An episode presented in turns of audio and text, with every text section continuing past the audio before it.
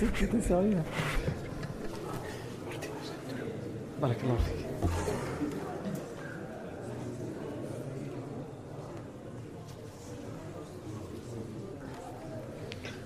السلام عليكم ورحمة الله بسم الله الرحمن الرحيم إن الحمد لله نحمده ونستعينه ونستغفره ونعوذ بالله من شرور أنفسنا ومن سيئات أعمالنا من يهده الله فلا مضل له ومن يضلل فلا هادي له وأشهد أن لا إله إلا الله وحده لا شريك له وأشهد أن محمدا عبده ورسوله صلى الله عليه وآله وسلم. يا أيها الذين آمنوا اتقوا الله حق تقاته ولا تموتن إلا وأنتم مسلمون. يا أيها الناس اتقوا ربكم الذي خلقكم من نفس واحدة وخلق منها زوجها وبث منهما رجالا كثيرا ونساء. واتقوا الله الذي تساءلون به والأرحام إن الله كان عليكم رقيبا. يا أيها الذين آمنوا اتقوا الله وقولوا قولا سديدا. يصلح لكم أعمالكم ويغفر لكم ذنوبكم. ومن يطع الله ورسوله فقد فاز فوزا عظيما. ثم أما بعد. On revient là où on s'est arrêté dans la biographie et la vie du prophète Mohammed sallallahu alayhi wa, alayhi wa sallam. Et donc, on a vu les fois dernières un moment important dans la vie du wa sallam, et même, comme on a expliqué, un moment très important même dans la vie de tout musulman, que ça a été un impact dans l'histoire de l'islam. Cet événement, c'était la conversion à l'islam du compagnon Omar ibn al-Khattab, radiallahu anhu. Puisque, comme on l'a expliqué, Omar ibn al-Khattab, était quelqu'un de très important, de très reconnu dans la Jahiliya, chez les idolâtres, et il va l'être encore plus au sein de l'islam. Donc c'est sans aucun doute un échec cuisant pour les idolâtres, qui font tout ce qui est en leur pouvoir pour éloigner les gens de l'islam. On a parlé de la persécution. Les musulmans en sont venus, surtout les plus persécutés, les plus faibles, en sont venus à immigrer vers l'Abyssinie. Et on a expliqué que les Quraysh ont envoyé deux de leurs émissaires, deux de leurs plus grands diplomates, pour négocier avec l'empereur d'Abyssinie le retour de ce que eux appelaient les fugitifs. Et il a refusé, après avoir entendu les arguments des musulmans, il a refusé. Donc ils ont perdu leur allié, l'empereur d'Abyssinie, qui est devenu un allié du prophète Mohammed. C'était un échec. On a expliqué aussi la conversion de Hamza ibn Abdel Muttalib. C'était un échec pour les idolâtres. C'était quelqu'un de très important pour eux. Ils l'ont perdu. Omar ibn al-Khattab, idem. Donc, évidemment, il continue les persécutions. Mais il continue les persécutions parce que, entre guillemets, ça leur fait du bien de torturer ceux avec qui ils ne sont pas d'accord. Mais ils comprennent qu'ils doivent aller plus loin pour dissuader les gens de l'islam. Ils comprennent finalement que le prophète Mohammed sait convaincre. Et s'il sait convaincre, c'est qu'il a avec lui la parole d'Allah, ce que eux ne considèrent pas évidemment comme la parole d'Allah, le Coran. Donc, en plus des persécutions, ils vont utiliser une nouvelle méthode qui est, on va dire, la polémique. Le débat polémique. Jusque-là, il ne faisait que persécuter, insulter, frapper, torturer. Et il dissuadait quiconque qui voulait entendre le Coran de l'écouter.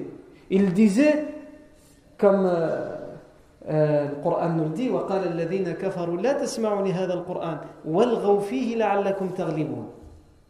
Ceux qui ont mécru, les idolâtres disaient, n'écoutez pas ce Coran. Parce qu'ils avaient compris déjà à la base que ce Coran lorsque les Arabes l'entendaient, la plupart se convertissaient, se soumettaient à Allah. Parce que ce sont des paroles, comme on a dit, qui étaient prononcées dans leur langue maternelle, une langue dans laquelle ils sont imprégnés. Et surtout, le sens de ces paroles était compris. Et le sens de ces paroles ne pouvait être qu'attrayant. Donc, ils avaient cette méthode, cette règle, N'écoutez pas ce Coran. Et si on vous récite du Coran devant vous, faites du bruit. Afin que vos bruits, votre vacarme, vos paroles soient plus fortes que le Coran. Parce qu'ils en avaient peur. Et donc là, ils comprennent qu'ils vont devoir, entre guillemets, polémiquer. Eux aussi parler, ramener quelque chose pour convaincre les gens de ce qu'ils disent. Et on peut citer plusieurs exemples dans cette période du débat polémique. On en a déjà cité. On peut citer l'exemple de Al-As ibn Wa'il al-Suhmi. Cet homme, on en a parlé la semaine dernière, celui qui a offert sa protection à Omar ibn al-Khattab, et personne ne pouvait faire du mal à Omar ibn al-Khattab. Alors euh, qu'on voulait le frapper, les idolâtres voulaient le frapper après sa conversion. Et lui, il se défendait.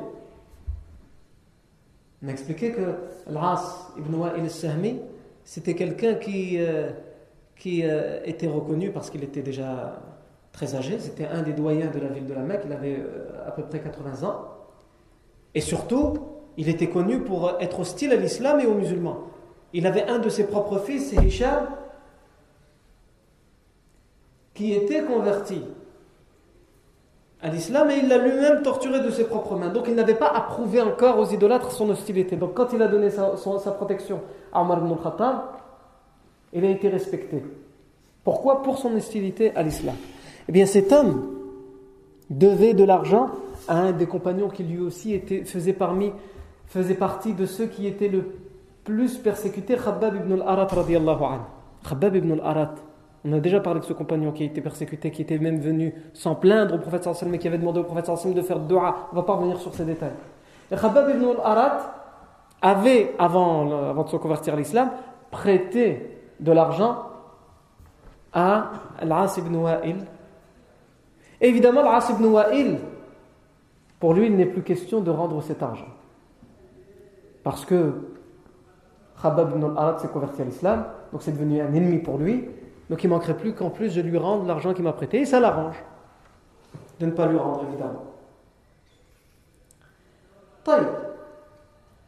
Khabab ibn al-Arad a pris son courage à deux mains, il est parti le voir, il lui a dit Ça fait des années que j'attends que tu me rendes mon bien. Il lui a dit La malaka hatta takfura bi Muhammad. Je ne te rendrai ton, argent, tes richesses, que lorsque tu mécroiras en Mohammed, que lorsque tu renieras, que lorsque tu traiteras de menteur le prophète Mohammed Et lui, il lui a répondu La akfuru. La akfuru. Hatta fatub'ath. Je ne m'écroirai pas jusqu'à ce que, même si tu devais mourir, et ensuite ressusciter. Et ici, c'est euh, en même temps, dans la, réponse, c'est une façon de lui, de lui rappeler qu'un jour ou l'autre, il va mourir, qu'il va être ressuscité, qu'il devra rendre des comptes. Donc en même temps de réclamer son bien, il fait le da'wah. Il ne peut pas lui dire ouvertement la da'wah, convertis-toi à l'islam comme ça, parce qu'il va se faire tabasser évidemment, mais euh, il lui fait da'wah euh, indirectement. Parce que les idolâtres, même s'ils croient en plusieurs divinités, ils ne croient pas en la résurrection. Ils ne croient pas au fait qu'on vivra après la mort, qu'on va être ressuscité. Et donc lui, il a compris le message. Et il lui répond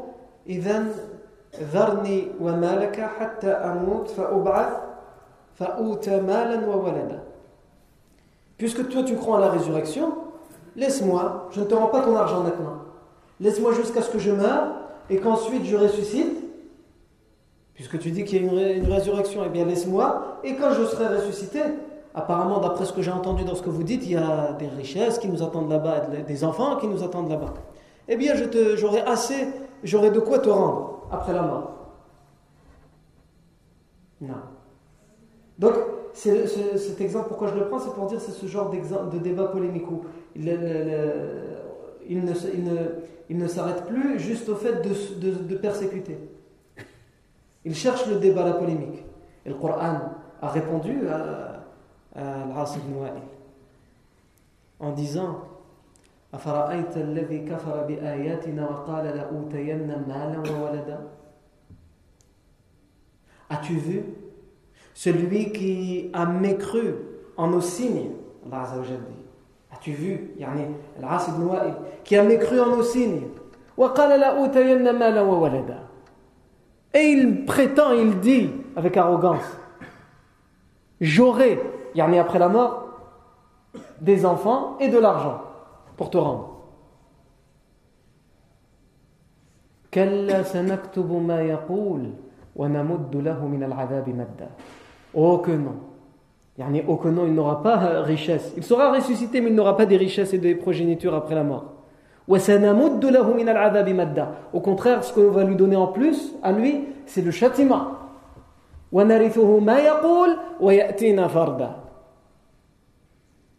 Nous lui donnerons en héritage le fruit de ce qu'il a prononcé comme parole en mécroyant. Et il viendra à nous seul. Personne, pas de tribu, pas d'enfant, personne pour l'aider, aucun avocat.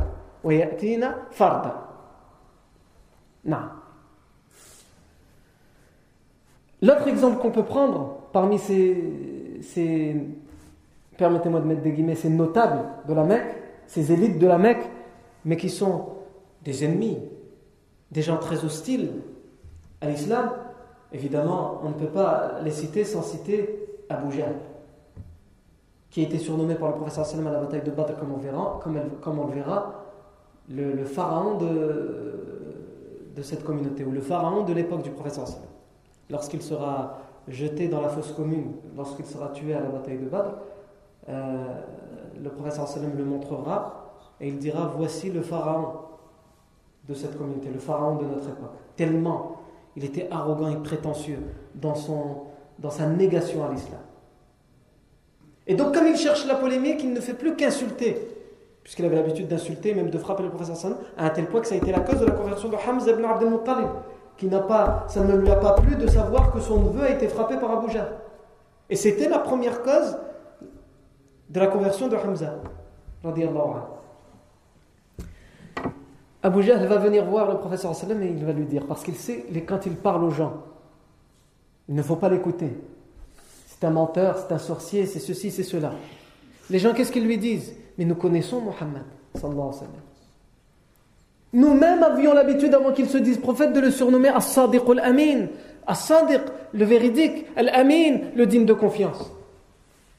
Comment après cela, celui qu'on appelait tous As-Sadiq, celui qui dit que la vérité, aujourd'hui vous nous dites ne, l'écoutez pas, c'est un fou. Il n'a pas changé du jour au lendemain. Abu Jahl est parti le voir. Et lui a dit, Ya Muhammad,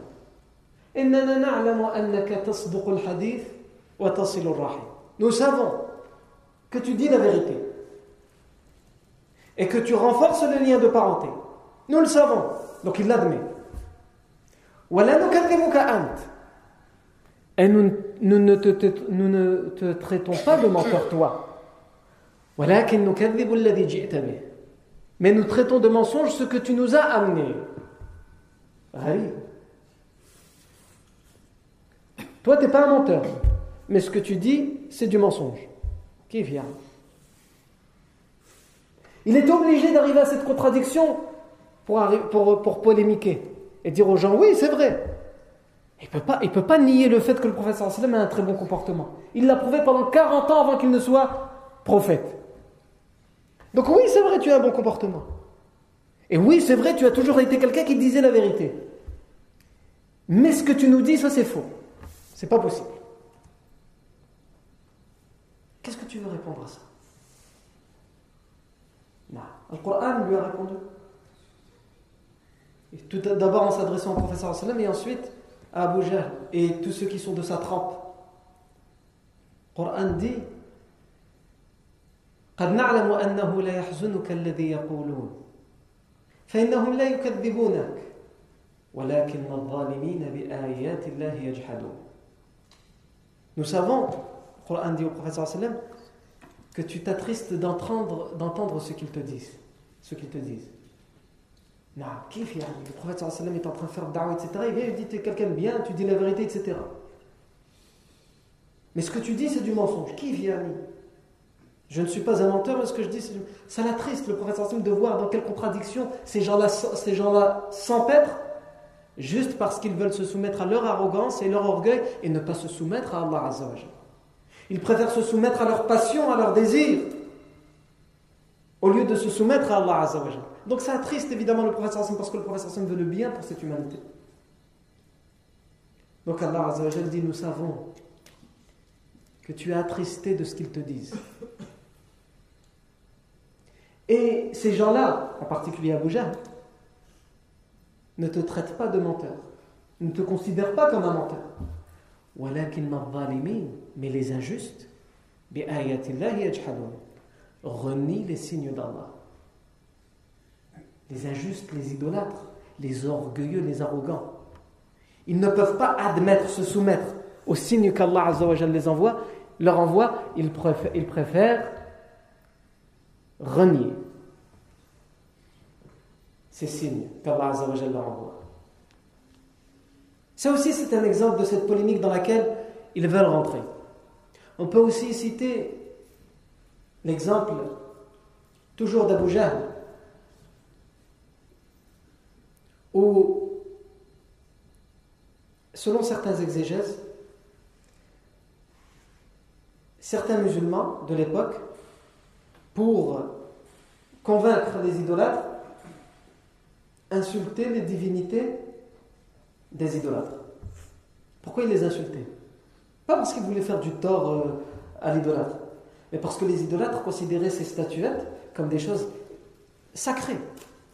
Donc celui qui insulte cette statue, c'est qu'il a insulté un Dieu, et donc sans aucun doute, un malheur tout de suite, il va lui arriver. C'était ce que eux pensaient. À un tel point, comme ils sacralisaient la Kaaba, on avait raconté, avant la prophétie même du prophète sallam, lorsqu'ils avaient pris la décision, parce que la Kaaba commençait à être en ruine, à être fissurée, il y avait eu des inondations, il fallait la rénover, mais pour la rénover, il fallait, d'abord la démolir.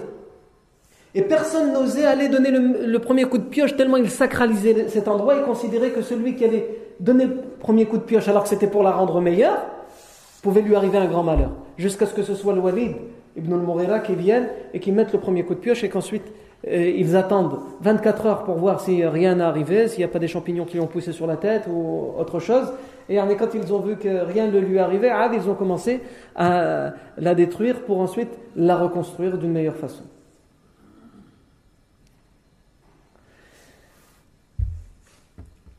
Euh, donc, quand, certains des compagnons insultaient les divinités, c'était pour leur montrer et leur dire, voyez, cette pierre que vous adorez n'est même pas capable de se défendre de mes insultes.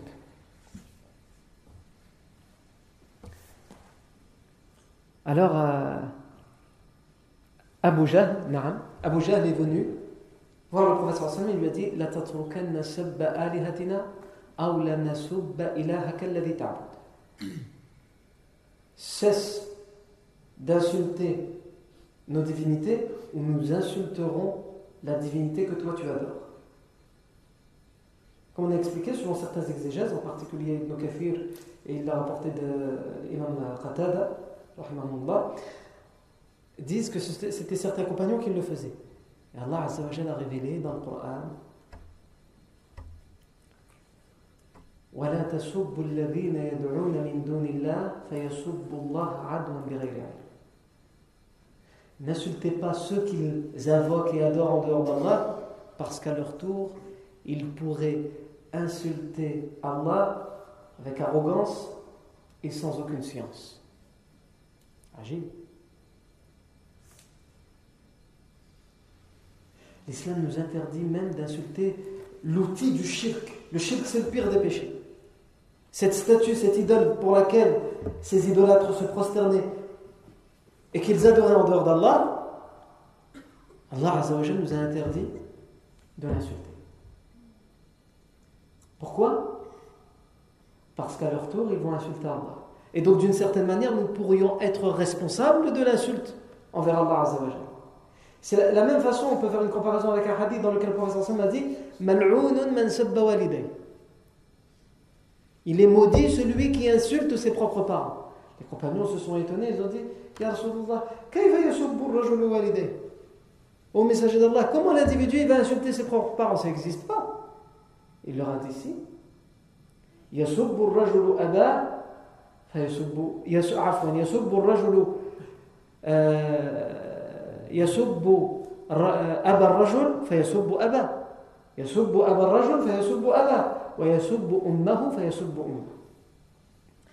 En insultant le père de l'autre, il insulte son propre père. Et en insultant la mère de l'autre, il insulte sa propre mère. À tu te disputes avec quelqu'un et tu insultes son père. Si tu insultes son père, lui aussi il va insulter ton père.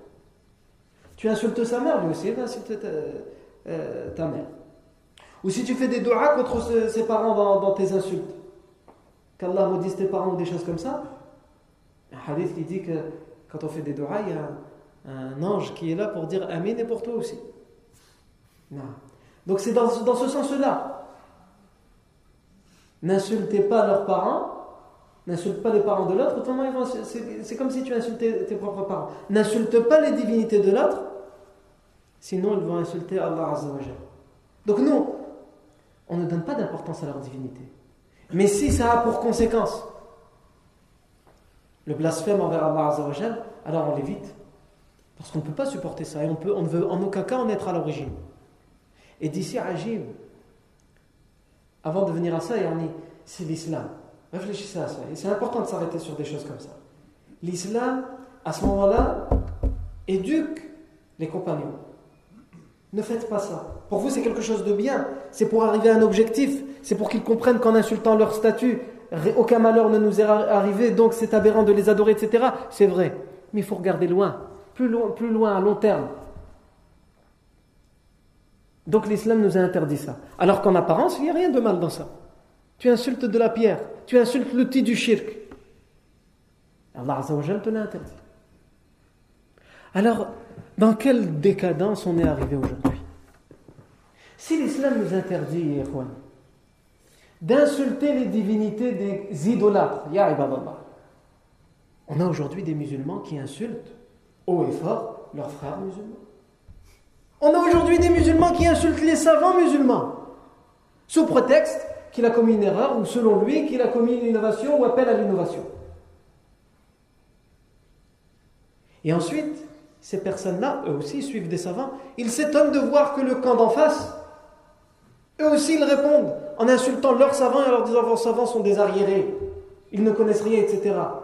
Évidemment, on ne peut pas soutenir ce genre de propos. Mais c'est exact, c'est toi qui, en es à l'origine. Tu insultes le savant qu'il respecte lui. Comment veux-tu qu'il t'écoute? Lui aussi, il va insulter ton savant. Donc si tu étais un minimum intelligent et tu penses vraiment être dans la vérité, que ton mouvement ou ton orientation est plus à même d'être suivi que celui de l'autre, convainc-le par les arguments, par les preuves, pas par l'insulte. À tel point qu'aujourd'hui, des gens en font des, des profils dans les réseaux sociaux. L'insulte des savants, c'est devenu des profils des noms de pseudo sur Facebook ou d'autres réseaux sociaux. À un tel point que certains, malheureusement prédicateurs, écrivent des ouvrages pour répondre à d'autres savants, et le titre de l'ouvrage peut être une insulte envers ce savant. Et ici, qu'est-ce qu'on dit nous? Qu'est-ce que nous disons? Allah a interdit même d'insulter la, statue pour laquelle se prosternent des idolâtres. Et de, ce, de cet événement, par exemple, de ce hadith, de ce, de verset Afwan que nous avons cité, des grandes règles dans le fiqh ont été prises. Ce qu'on appelle qawa'id fiqhiyya, les règles du fiqh, du droit islamique. Ce qu'on appelle par exemple fiqh al-ma'alat.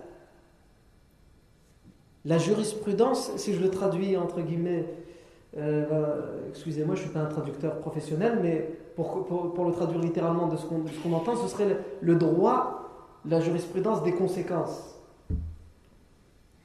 Yani, les savants font des fatwas en considérant et en prenant en compte ce qu'ils appellent fiqh al-ma'alat, c'est-à-dire la compréhension, la science, la jurisprudence de ma'alat des conséquences. C'est-à-dire que normalement, tel acte, on peut le faire, il n'y a pas de problème. Cependant, ils réfléchissent. Qu'est-ce que ça peut avoir comme conséquence? Ah, c'est vrai que cet acte est bien, mais si on, dit de faire ça, voilà quelles conséquences ça va amener sur la communauté, qui est une conséquence très grave. Donc non, ne le faites pas. Pourtant, d'apparence, c'est un acte bien. C'est ce qu'on appelle fiqh al-ma'alat.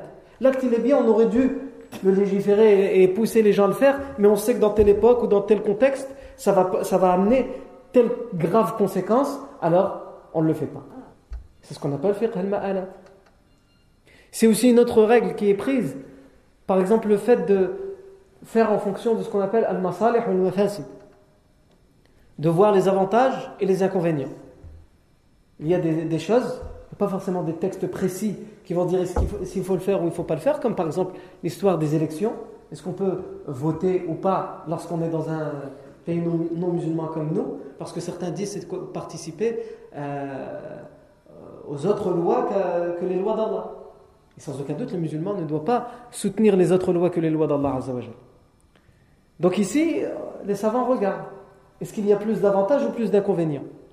Et un grand nombre de savants incitent les musulmans à voter et à participer aux élections parce qu'il y a plus d'avantages à, y participer que d'inconvénients. Non. Mais ce, ce, verset en particulier, qu'est-ce qu'il nous montre? Il va même plus loin, il nous montre que lorsqu'il y a un avantage, il y a un, avantage à, insulter les divinités, c'est pour faire comprendre aux idolâtres qu'ils sont dans le faux et dans l'égarement. Mais à côté, il y a aussi un inconvénient. Mais l'inconvénient, il est plus sûr que l'avantage. L'avantage, on ne sait pas si on va y arriver. C'est ce qu'on espère. Mais l'inconvénient, c'est sûr, il va y arriver, puisque Abu Jahl, il est venu, il a dit, si vous continuez, nous aussi, on va insulter votre Seigneur. Donc c'est sûr et certain que l'inconvénient va arriver. Donc quand on a deux choses qui se présentent, un avantage et un inconvénient, mais on est plus sûr que ce soit l'inconvénient qui arrive, eh bien on évitera cette chose, même si on espérait derrière un, avantage, parce que l'inconvénient, il est sûr et certain d'arriver avec cet acte, mais pas forcément l'avantage.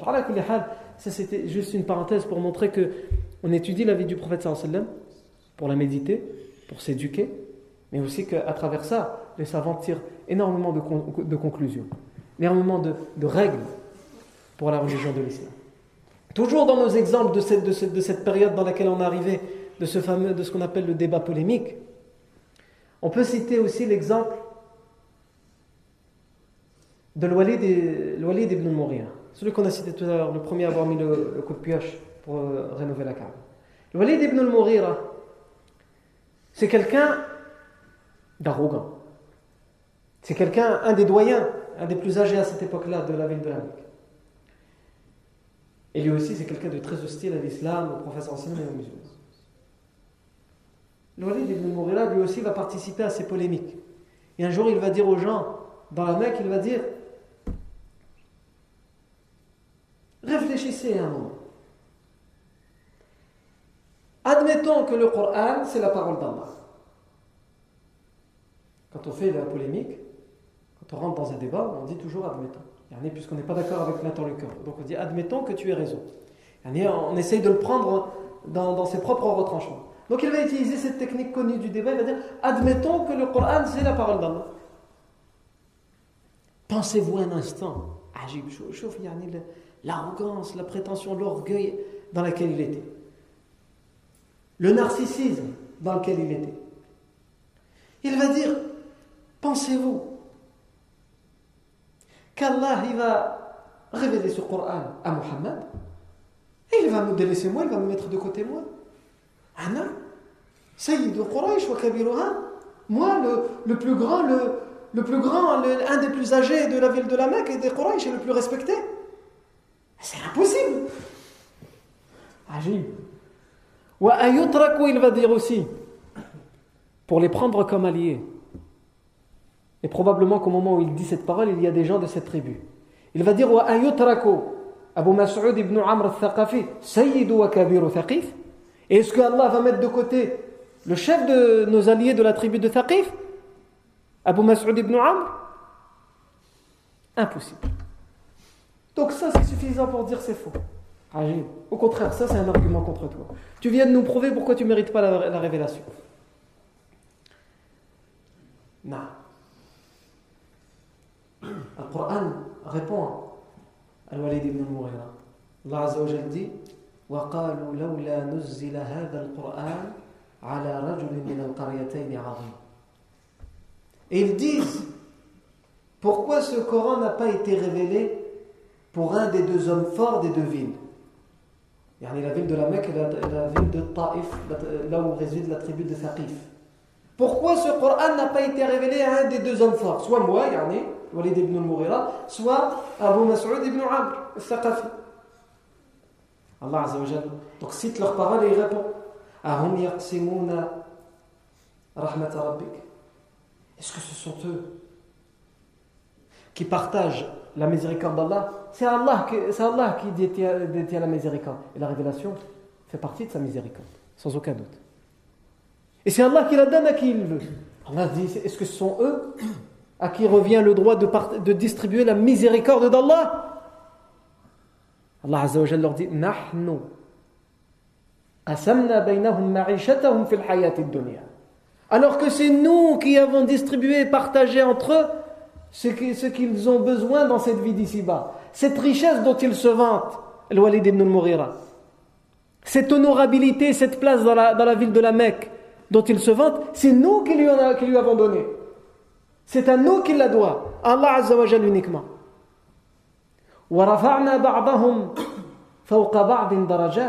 Et certains d'entre eux, nous les avons élevés en degrés par rapport à d'autres. C'est nous.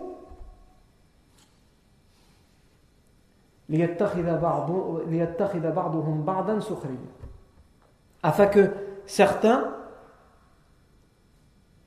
soient au service des autres afin que certains se reposent sur d'autres. C'est comme ça qu'elle est construite la société. Non. Et Allah Azza wa conclut en disant La miséricorde de ton Seigneur est bien mieux que tout ce qu'ils peuvent amasser et rassembler. La révélation que le professeur Salman a reçue est bien mieux que cet argent dont il se vante et cet orgueil et cette honorabilité. Le pardon d'Allah et la guidée d'Allah, s'ils la veulent, elle est bien meilleure que tout ce qu'ils peuvent amasser. Et toujours dans, ces, exemples de débats polémiques dans lesquels il rentre, toujours le Walid ibn al-Mughira, on avait cité en partie cette anecdote, c'est que le Walid ibn al-Mughira était parti voir le professeur sallam pour polémiquer, pour débattre, et le professeur sallam, quand, il a terminé, lui a dit Est-ce que tu as fini? Il lui a cité des versets du Coran. Lorsqu'il lui a cité les versets du Coran, il était transporté par ces versets. Parce que le Walid ibn al-Mughira, en plus d'être qui il était, comme nous l'avons dit, c'était un spécialiste de la poésie arabe. Et donc, quand il est reparti, il a dit Il n'y a pas quelqu'un dans la ville de la Mecque. on a vu son arrogance quand il dit Pourquoi Allah n'a pas révélé pour moi ce Coran? Et même comme ça, en entendant ce qu'il vient d'entendre, il a dit Il n'y a pas quelqu'un dans la ville de la Mecque qui connaît mieux que moi la poésie que ce soit la poésie humaine ou la poésie des djinns. Et je le dis, ces paroles ne sont ni de la poésie humaine, ni celle des djinns, c'est quelque chose qui dépasse tout ça. Ça dépasse l'entendement. Abu Jahl est venu le voir, comme on l'avait dit. Et il lui a dit Nous avons ramassé de l'argent, parce qu'il le connaissait qui est orgueilleux. Nous avons ramassé de l'argent pour toi, on a collecté. Vous avez collecté de l'argent pour moi, je n'ai pas besoin de votre argent. C'est moi qui va, qui va vous donner l'argent. Bah, on a entendu dire que tu disais du bien des paroles que récite euh, Mohammed. Donc on s'est dit probablement tu fais ça pour gagner un peu d'argent. Donc euh, si tu veux de l'argent, on va te le donner. Il pour le faire revenir sur ce qu'il a dit. Et là il a compris, donc il lui a dit cette parole qui est célèbre. Walid ibn Mourela va lui dire Inna li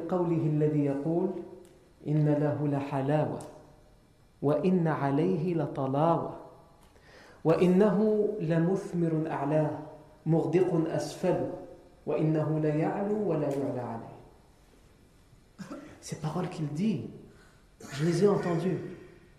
C'est pas de la poésie, ces paroles qu'il dit, ce sont des paroles qui sont agréables, qui ont un charme, la talawa, elles sont charmantes à entendre, elles séduisent.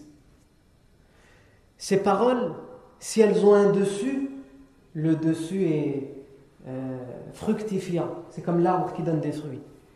Et s'il a un dessous, ce dessous est abondant. Ce sont des paroles qui s'élèvent et rien ne peut s'élever au-dessus. Aucune autre parole ne peut s'élever au-dessus de ces paroles. Et Abu Jahl lui a dit ton peuple n'acceptera jamais de toi que tu dises de telles paroles. Nous attendons de toi que tu dises quelque chose de sérieux. Année sérieux, comprenez-le. Et donc il va lui dire Laisse-moi réfléchir. Lorsqu'il va réfléchir, c'est là qu'il va dire en fait ces paroles ce sont de la sorcellerie. Tellement elles sont magnifiques et qu'elles nous transportent, en fait c'est de la sorcellerie qui nous envoûte. Et c'est en, l'occurrence à ça qu'Allah fait référence. Euh, on l'avait cité, yani, lorsque lorsqu'il va dire إنه فكر وقدر فقتل كيف قدر ثم قتل كيف قدر ثم نظر يعني إنه فكر وقدر il a réfléchi et tiré des conclusions il lui a dit laisse-moi réfléchir je vais voir et lorsqu'il a réfléchi à la fin qu'est-ce qu'il dira فقال إن هذا إلا سحر يؤثر Non. Allah Azzawajal, qu'est-ce qu'il lui répond? Je l'enverrai à Saqar. Qui te dira ce qu'est Saqar? La tubqi wa la tavar. La lil bashar. Elle ne laisse rien et n'épargne rien et extermine l'être humain ou certains l'ont traduit par la peau, puisque la, le, feu de l'enfer brûle les peaux. C'est aussi toujours ce genre d'exemple de débat polémique. Non. On peut en citer d'autres. On peut citer euh, Ubay ibn, euh, ibn Khalaf et on va le faire rapidement. Ubay ibn Khalaf avec Uqba ibn Abi Mu'ayt. Ubay ibn Khalaf, lorsque Uqba ibn Abi Mu'ayt lui-même va rentrer dans cette polémique, il va aller polémiquer avec le prophète sallallahu alors que d'habitude, il a juste l'habitude de l'insulter. C'est un des voisins, on avait expliqué l'hostilité dans le voisinage du prophète sallallahu lui il en faisait partie, Uqba ibn Abi Mu'ayt. Et il va demander, il va polémiquer, il va vouloir polémiquer avec le professeur. Le professeur se contente de lui, en guise de réponse, de lui réciter du Coran, et lui aussi ça va le transporter. Et donc, Ubay ibn Khalaf a peur que Uqba ibn Abi Mu'ayt, qui est lui aussi un pilier dans la jahiliya pour les idolâtres, il va voir Uqba ibn Abi Mu'ayt et va lui dire Alam yablugni annaka jalasta Muhammadan? N'ai-je pas reçu comme information Ne m'a-t-on pas transmis que tu es parti t'asseoir avec Mohammed c'est-à-dire pour débattre avec lui, pour entendre de lui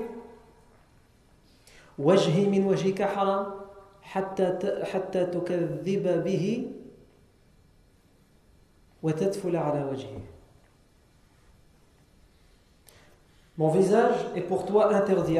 suis, tu ne me verras plus, je ne suis plus ton ami, etc. Les liens entre nous seront coupés jusqu'à ce que tu ailles au su et au vu de tous le traiter de menteur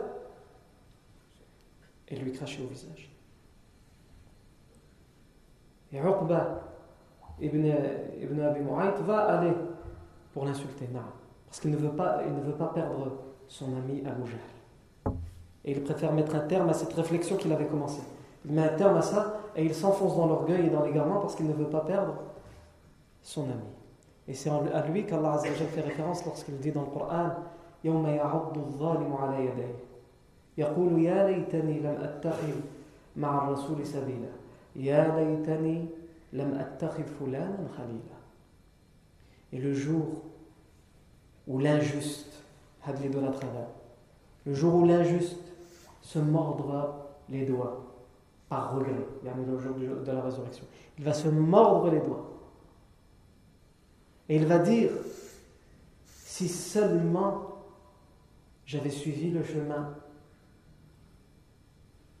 du prophète Mohammed si seulement je n'avais pas choisi un tel comme ami.